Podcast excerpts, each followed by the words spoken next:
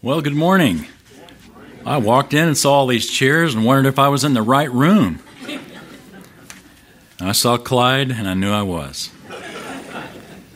All right, so I'm double checking that the Zoomers can hear us. John Alexander, give us a thumbs up. There's the thumb, so we're all right. I'll scoot this over just a little bit. And in my flailing of my arms, eventually I'll probably knock this thing off. So I'm sorry if that happens. Well, I like to read books. And if you like to read books, you probably occasionally get recommendations. Uh, I was sent a recommendation of the world's 20th shortest books.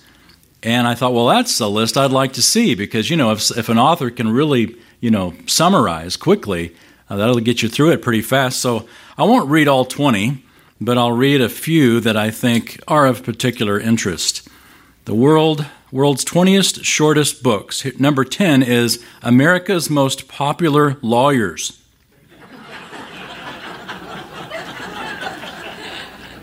Number 9, Career Opportunities for Liberal Arts Majors.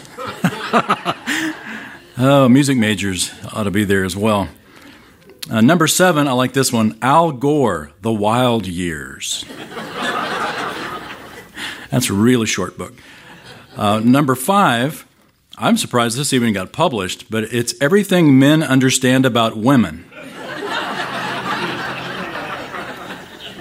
I'm going to check that one out. And uh, number one, there's a couple of others, but number one is uh, The Engineer's Guide to Fashion. Any engineers in the room? Stand up and have you model your outfit for us. Well, honestly, a book doesn't have to be long to be effective. It uh, just needs to be effective. And who knows, there may be a lot of wisdom packed in the Engineer's Guide to Fashion. Who knows?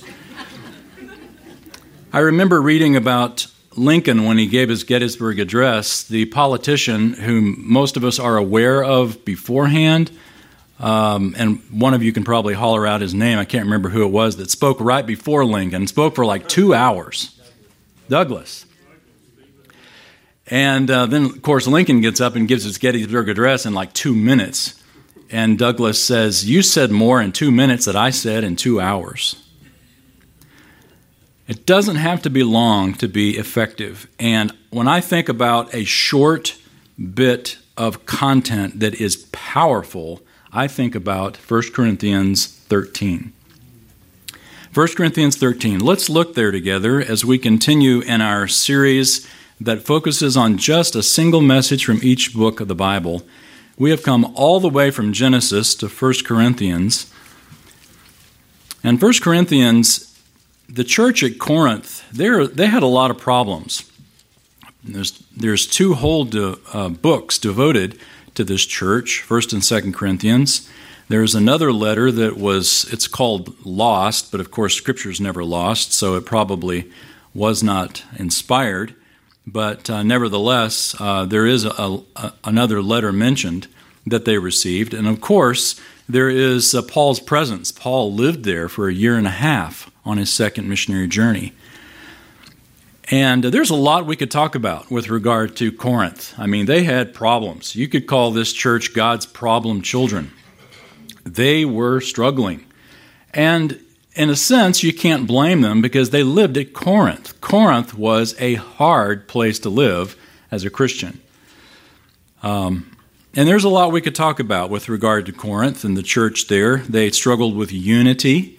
They had factions. You know, we like this preacher over this preacher, and we're gonna we're gonna follow this guy, and I follow this guy. Um, they struggled with um, with unity, they struggled with arrogance with regard to knowledge and wisdom. Um, they struggled obviously with sexuality. Corinth was a notorious for its immorality. But they also struggled at the very basic level with what we struggle with, and that is why they did what they did. What was their motive? So Paul writes in 1 Corinthians 13 uh, he focuses on what, you might call the, the why and not so much the what. And all we have to do is read Paul's letters to the Corinthians to see what kind of cultural and moral struggles that they had. Uh, one of the things that I found so fascinating when I went to Corinth, and you can't really um, picture it. I mean, I guess you can if you see a picture, but you don't really get the sense of it till you're there. Is of course the the city of Corinth is on this flat level down by uh, by the by the water, or not too far from the water, and then there's this mountain, literally this mountain, or this uh, Acrocorinth is what it's called, right beside it that just looms over it.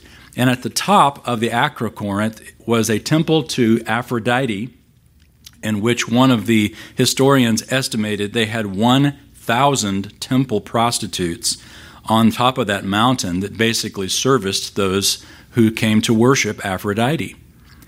And so you kind of had this constant presence of temptation in a culture that basically said, you know, go for it. And to have this mountain constantly over you it reminded me so much of our culture because our culture is that way. We have a constant sense of temptation, not just in the immorality sense, though that's obviously part of our culture, but in every way that's godless. You don't have you can walk anywhere in the city and that mountain overshadows you. You can turn and look and it's it's it's easy. It's right there. This was the challenge, one of the challenges that they faced in Corinth. And so in 1 Corinthians 13, unfortunately, this is only often read at weddings, uh, but the basis of love is so much more basic than uh, marriage, though it certainly should be there.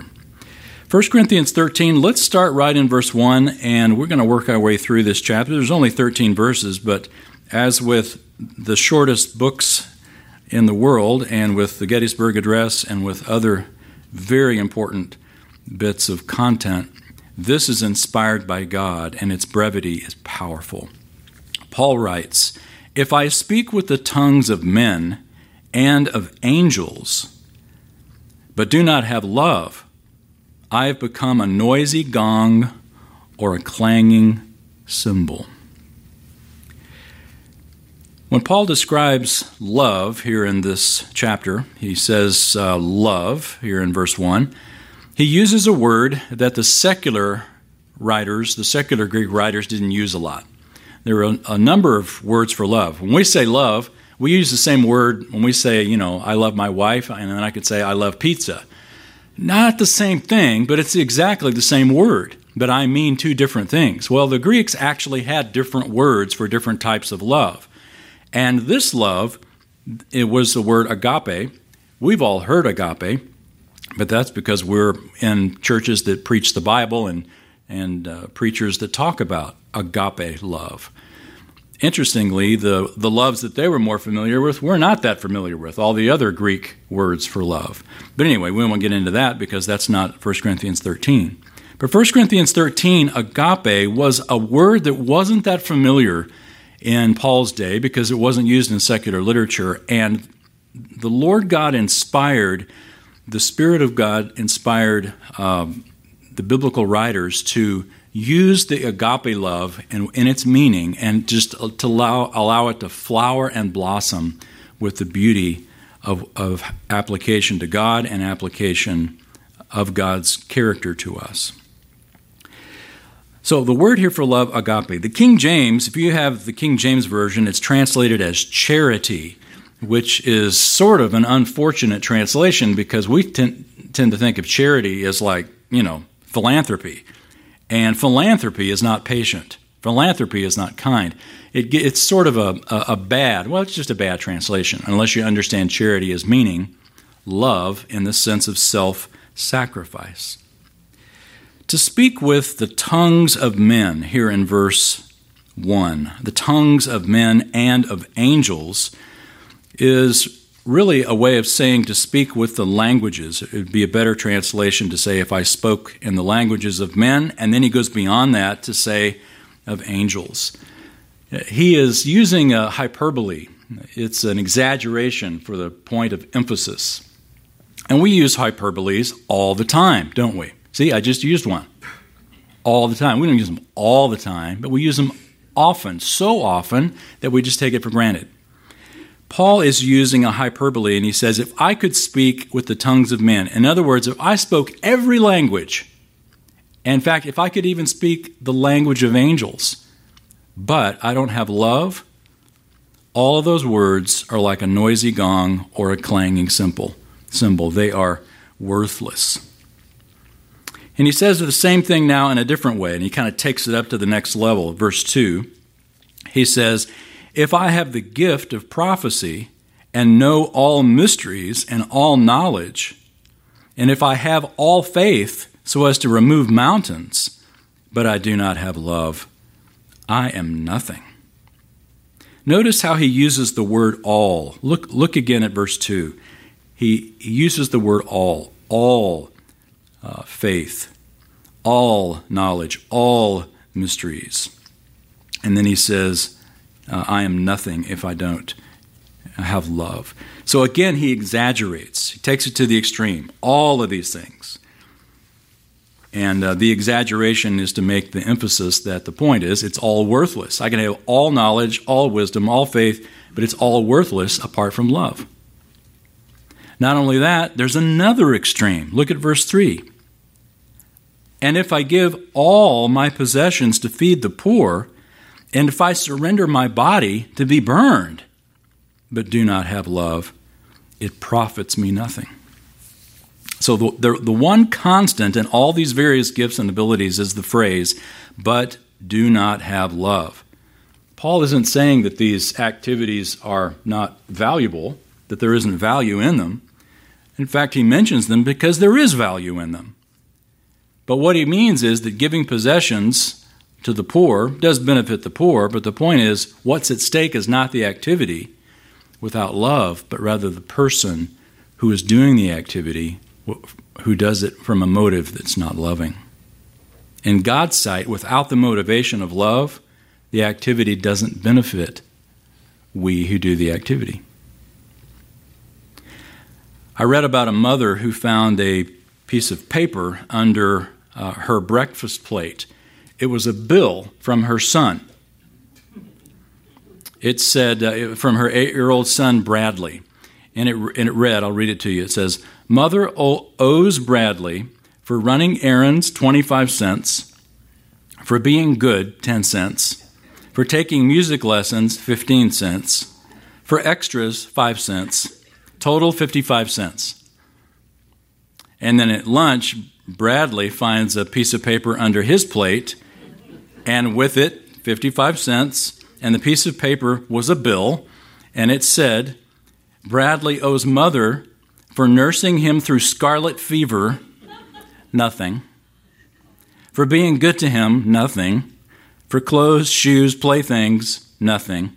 For his meals, including this one, nothing. Total, nothing. Isn't that great? What a great thinking mom. I probably would have slapped like, you know, $500 or $800, total $1 million. Take that, Bradley no, but this mother understood why she did it love. We love, the scripture tells us, because God first loved us. In fact, how did God love us? He gave His only Son for us, He gave all for us. The love of God cost us nothing. I think about that with regard to Bradley's bill you know, if we if we started trying to tally up all that God's done for us and what we owed him, and yet he tells us we owe him nothing because Christ paid it all when he died on the cross. He died in our place. Max Lucado wrote this prayer. I love the way he puts it. He said, God, I have a question. Why do you love your children? I don't want to sound irreverent, but only heaven knows how much pain we've brought you. Why do you tolerate us? You give us every breath we breathe, but do we thank you? You give us bodies beyond duplication, but do we praise you? Seldom. You fill the world with food, but we blame you for hunger. You keep the earth from tilting and the Arctics from thawing, but we accuse you of unconcern. We give more applause to a brawny ball carrier than we do to the God who made us. You have every reason to abandon us, yet, Father, your love never ceases. Our evil cannot diminish your love, our goodness cannot increase it. Our faith does not earn it any more than our stupidity jeopardizes it. You don't love us less if we fail. You don't love us more if we succeed. Your love never ceases. You know, at Easter, we are familiar with Palm Sunday, Easter Sunday, Good Friday, and then there's Monday, Thursday. It's like, what does that mean? It's not Monday, Thursday, it's Maundy. Maundy is from uh, a Latin word that refers to the great mandate. It was the great mandate given on Thursday. It was love. Love one another. The great mandate that was given on Maundy, Thursday, uh, in the upper room by Christ was to love one another. This is the great mandate to love one another. And Paul here elaborates on what that looks like.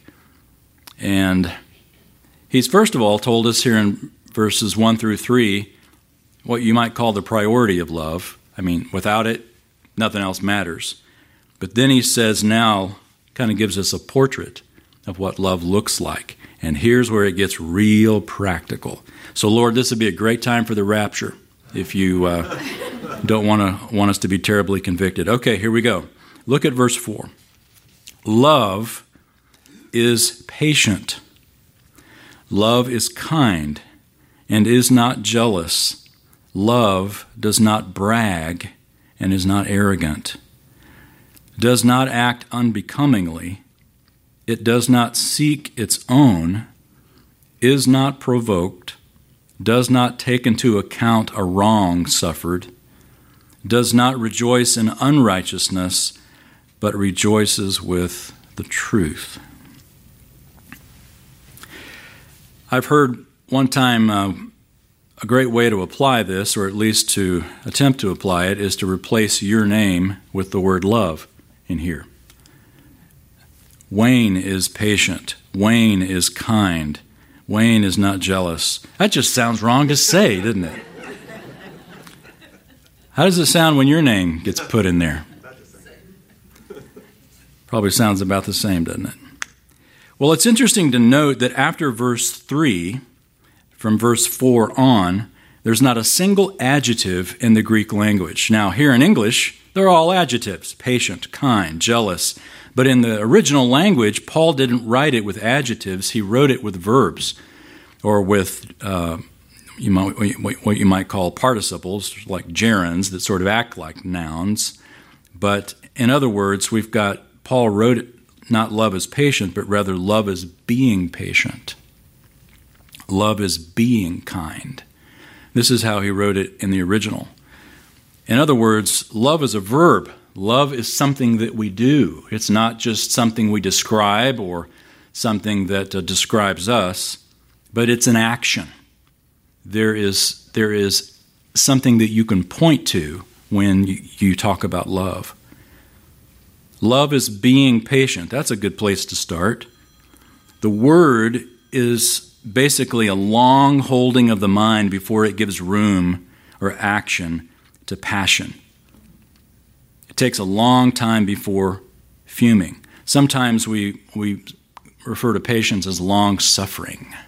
It's a great synonym, isn't it? Long suffering. It's suffering. Suffering long is being patient. We're also told that love is not provoked, or if you have the New International Version, it reads not easily angered. In other words, you are in control. No one else angers you. No one else decides for you that you're going to be angry. You decide that. You are in control. And both of these words are written in such a way as to emphasize the continual, habitual action. Love is being patient. Love is continually being patient. It's not a one time act, it's a decision that we make and we keep on making it every day. You know why we struggle with patience? because of what we read what we read there in verse 5 where it says that it does not seek its own because we do seek our own don't we and so we are impatient i read a, I read an article about a study in the University of Was- at the University of Washington that concluded that for a happy marriage to work, the husband should simply do whatever his wife wants him to do. And all the wives said, Amen. Amen. No. Well, doesn't work though. It, it uh, it's a nice idea maybe for uh, about half an afternoon, but it just doesn't work, and it's not it's not biblical. Love doesn't mean that you um, that you're a doormat. Love doesn't mean that you just do whatever someone else wants. To refuse to be selfish is not consenting to just give in to what anybody else wants. It simply means that you don't think, um, it realizes that you're not doing something just for your own good, but for the good of others as well. In contrast to selfishness, we read there in verse 4 that love is kind. It's, uh, it's a word that means to be useful, gracious, gentle, and to do good to others. I heard about a man, an, uh, an, elderly man, that was riding on a train and accidentally broke a rule. It was a small rule, no big deal, but this young train employee just let this let this old man have it, and the old man just stood there and listened. And after the train employee left, someone come, came over to this elderly man and said, "You, you should have just let that guy have it." Why did you just stand there and take it? And the old man said, Well, if a guy like that can stand himself for all his life, I can surely stand him for five minutes. you see, being kind is considering the big picture. It means that we're looking out for just beyond ourselves. Hmm. Since God is love, it's not a big surprise that He is patient, that He is kind, that He does not seek His own, that He is not provoked. He is amazingly patient, isn't He? We're told in the Psalms and in Peter's epistles that God is so patient that with Him, a day is like a thousand years. Doesn't mean it is a thousand years, but it's like a thousand years. He has the patience in a thousand years that we have in a day. He is, he is that patient. Also, we're told in verse 5 that love doesn't take into account a wrong suffered. And again, this is written in such a way that it's continual action. The New International Version, I think it reads, Love keeps no record of wrongs. It means to store something up. Uh, I don't know about you, but I've been thinking a lot about gallbladders lately. and um, I actually took my first run this week without my gallbladder, and it was uh, and it worked. It worked just fine. I was kind of concerned, but it, it, worked just fine. But I've I've learned a lot also about gallbladders. It's like I mean, remember asking my doctor. I said, if you want to take it out, why did God put it there? I literally asked him that, and then he told me, you know, how, how the gallbladder works. And I never really realized that before it's just a little bag that stores stores stuff that when you need it. It doesn't produce anything, it's just a little holding tank.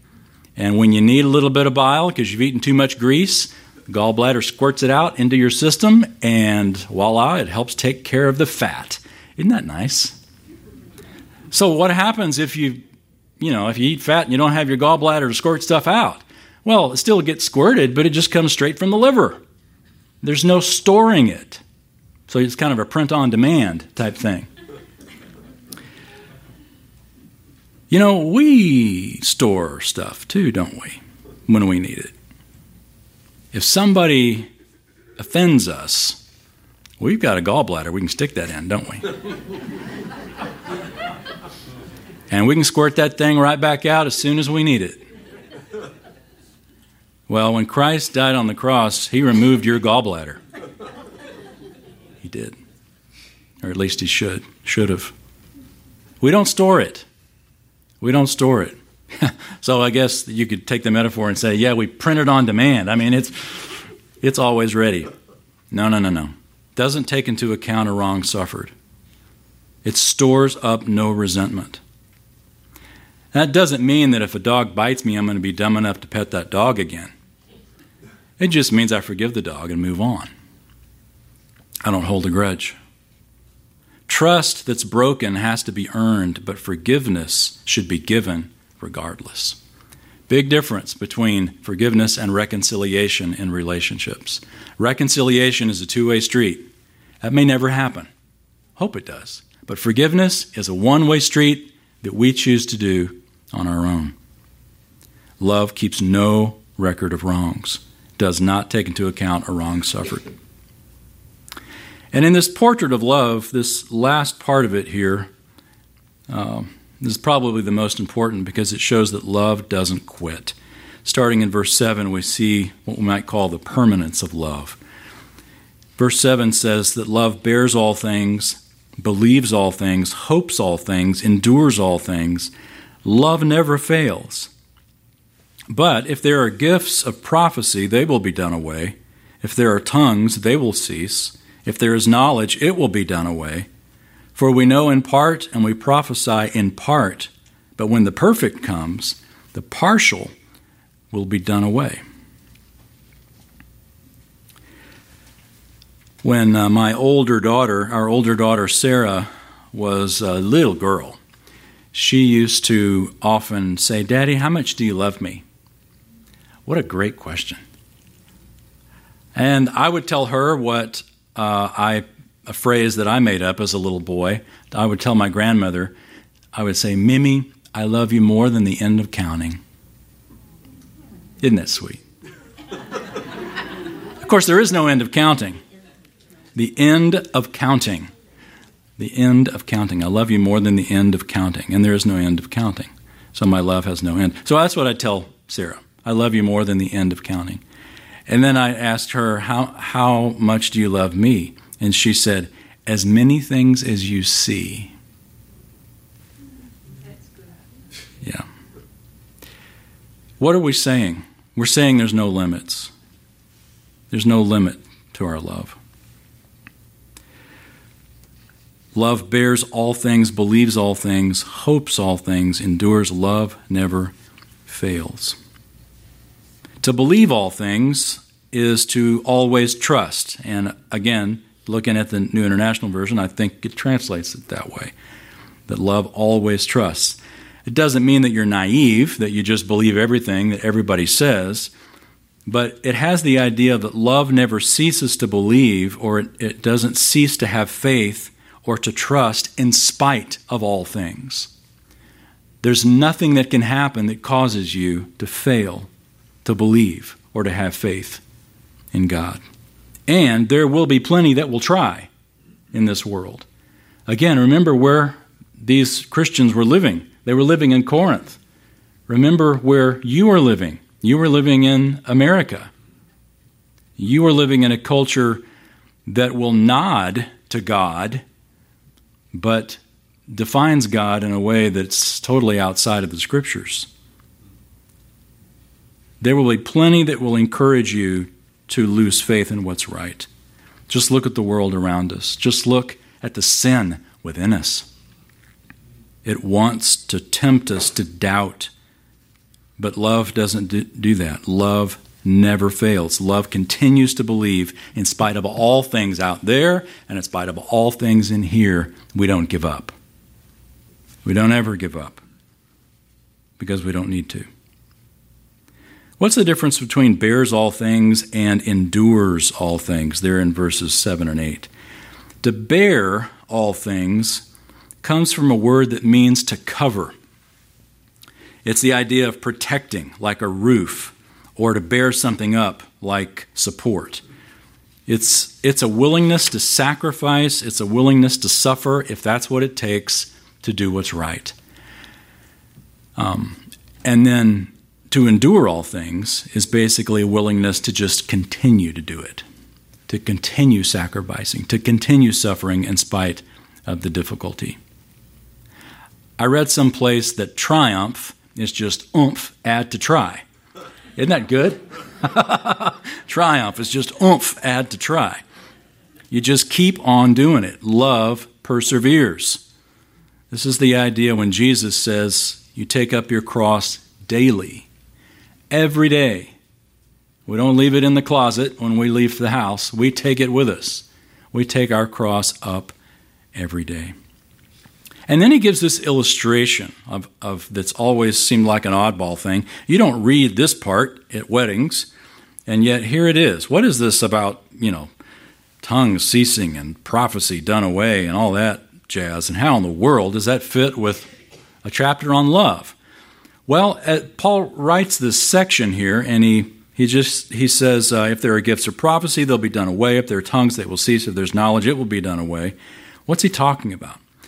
Well, remember, this is a context. The, the Corinthians struggled with this. In fact, if we were to look at, uh, we won't look at it, but if we were to look at the very next chapter, there's a whole chapter here on uh, the idea of tongues, or really languages, and that is the context of this gift. We saw it in verse 1 the, the, the languages of men, the tongues of men and of angels. If you were to look in Acts chapter 2, where this gift initially show, shows up, it's clearly languages there. This is not ecstatic speech or some um, unintelligible gibberish. It's a language that outside the church is used for evangelism, and inside the church it's used for edification, always with an interpreter, or at least in, here in the first century. But Paul writes something here, and the original language gives us some interesting insight into it. He, um, he writes that, um, first of all, that he says tongues will cease. And the way he wrote it in the original language indicates that it's to stop by itself. In our language, we have a um, active and passive sense. You know, an active is something I do, passive is something that's done to me. And these are the only two voices that we have in our language. Well, there is another one in Greek that's called middle, and that is something that acts upon itself. It's active is we do it, passive it's done to me, but middle is something that's done by itself or to itself. And that is what is used here with tongues. Very interesting. That tongues all by itself is going to be done away or that it will cease and um, it stops by itself. The other two mentioned, prophecy and knowledge, we're told will be done away. In other words, some, it's done to it, meaning they're stopped by something else. And in particular, we're told that they'll be done away when the perfect comes. What's the perfect? It just gets knottier and knottier. Well, n- knottier. With, that's K N O T. I thought I better explain my little homonym there. Um, it gets more thorny. How's that? That's a better metaphor. But what's the perfect? The perfect can also be translated mature or complete. In other words, when the mature or when the complete comes, then these other things won't be needed anymore. In fact, this is often, most often, the way that Paul uses this, uh, this phrase. And he gives us an illustration to help us understand what he means by all this doing away business. Look at verse 11. He gives an illustration. He says, When I was a child, I used to speak like a child, think like a child, reason like a child. When I became a man, I did away with childish things. Now, that is an illustration we can connect with, isn't it? Think about it. When you were a kid, you did childish things. You spoke like a child, you thought like a child, you reasoned like a child. We, in fact, we, we laugh at the reasoning of children today, don't we? It's funny. So much of the time it's funny because they're just honest. But um, their reasoning, though, think about it. It's immature, it's not developed. But as they grow up, it becomes developed and they leave behind the childish things. This is an illustration we clearly, clearly understand. But part of what Paul is saying is it didn't happen overnight, it happened in a process. It was a slow growth, it was a slow process to maturity. And he uses that as an illustration for these gifts that we're told that will cease. Um, so I take it, as do many other teachers and students of Scripture, that these gifts, and only these that are mentioned, are those that are revelation gifts, uh, sign gifts, you might say, are those that are no longer needed in the church today because we've got the complete revelation of God. But the point is, um, of mentioning the temporary nature of these gifts is a contrast to love, which is not temporary. That's the whole point. The point is, wherever, whenever these things cease, they do cease. He says love doesn't. And too often we give emphasis and acclaim and applause to gifts and not to love. Just think about that. How often we applaud one who is gifted with zero concern about their character. And yet, when we find out about their character, all of a sudden their gift doesn't matter at all. Or their gift is heightened even more. Think about that because it is so true. Paul is saying gifts are great, but realize they're temporary. If you want to emphasize something, emphasize character, emphasize love. If you want to develop something in your life, spend just as much or more time developing your, your love as your gifts and abilities. Gifts and abilities everybody applauds, but without love, it's nothing. I am nothing. It profits me nothing. It's worthless. It's a noisy gong or a clanging cymbal. Can you think about somebody in your life that you know that is very gifted, and yet when you realize that they didn't have a godly character, that their gifts didn't matter? On the other hand, you can think about someone who is very modestly gifted, but who has great character, and all of a sudden their gifts are just magnified in your heart. Paul is saying this is how we need to be in our lives. The evidence of our spirituality is to be our love, which never ceases. That's the point. Love bears all things, believes all things, hopes, endures, it never fails. This is why Jesus said the greatest commandment is love, because it summarizes the whole Old Testament. That's an amazing summary. Well, look at the final two verses here in this chapter. Paul writes, For now, we see in a mirror dimly, but then face to face. Now I know in part, but then I will know fully, just as I also have been fully known. But now faith, hope, love abide these three, but the greatest of these is love. He says, For now we see in a mirror dimly. Back in that in those days, they didn't have the mirrors that we had. They had uh, water to look in, and they had uh, polished metal. You could polish metal pretty nicely and get a, get a reflection, but it wasn't a great reflection. But today, you know, we, we see face to face. You look in the mirror and you see the real thing, don't you? Kind of be nice to go back to those polished mirrors, wouldn't it? I, I want to go with the illusion. I don't want to see the real thing. Paul is saying, right now, our understanding our reasoning is we see in a mirror. When we think about the things of God, it, we see it, but it's, it's not clear. But one day, we're told, then we will see face to face, we will know fully, just as also we have been fully known. That is an amazing thought. Think about how well God knows you. One day, those tables will turn and you will have that same knowledge about God. Wow. And the greatest of these is love. He ends this chapter. The Corinthians were a lot like us. They were confused about life. They struggled with factions, with, with uh, divisions, with following Apollos, Peter, Paul. Jesus was in, even in there, which is kind of neat. They struggled with gifts. My gift is better than your gift. They struggled with power. They struggled with wisdom as opposed to um, the true knowledge of God. They struggled with wanting this particular gift to be elevated. I mean, this was a church that, that struggled not only inside the church but outside the church, as we've mentioned, with their immorality and that mountain that all, always loomed over them, this constant sense of temptation. In chapter 13, Paul is basically bringing them back to why they do what they do.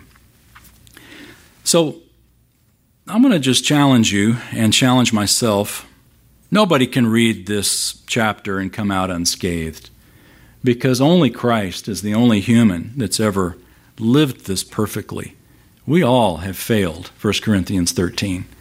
And we do on a regular basis. So, but this isn't here to shame us. It's here to inspire us. It's here to show us the goal. God, if God is love, God is these things. Christ is these things.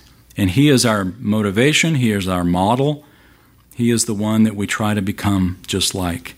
1 Corinthians 13 gives us some wonderful insight into how to be loving just like God was, God is. Let's pray.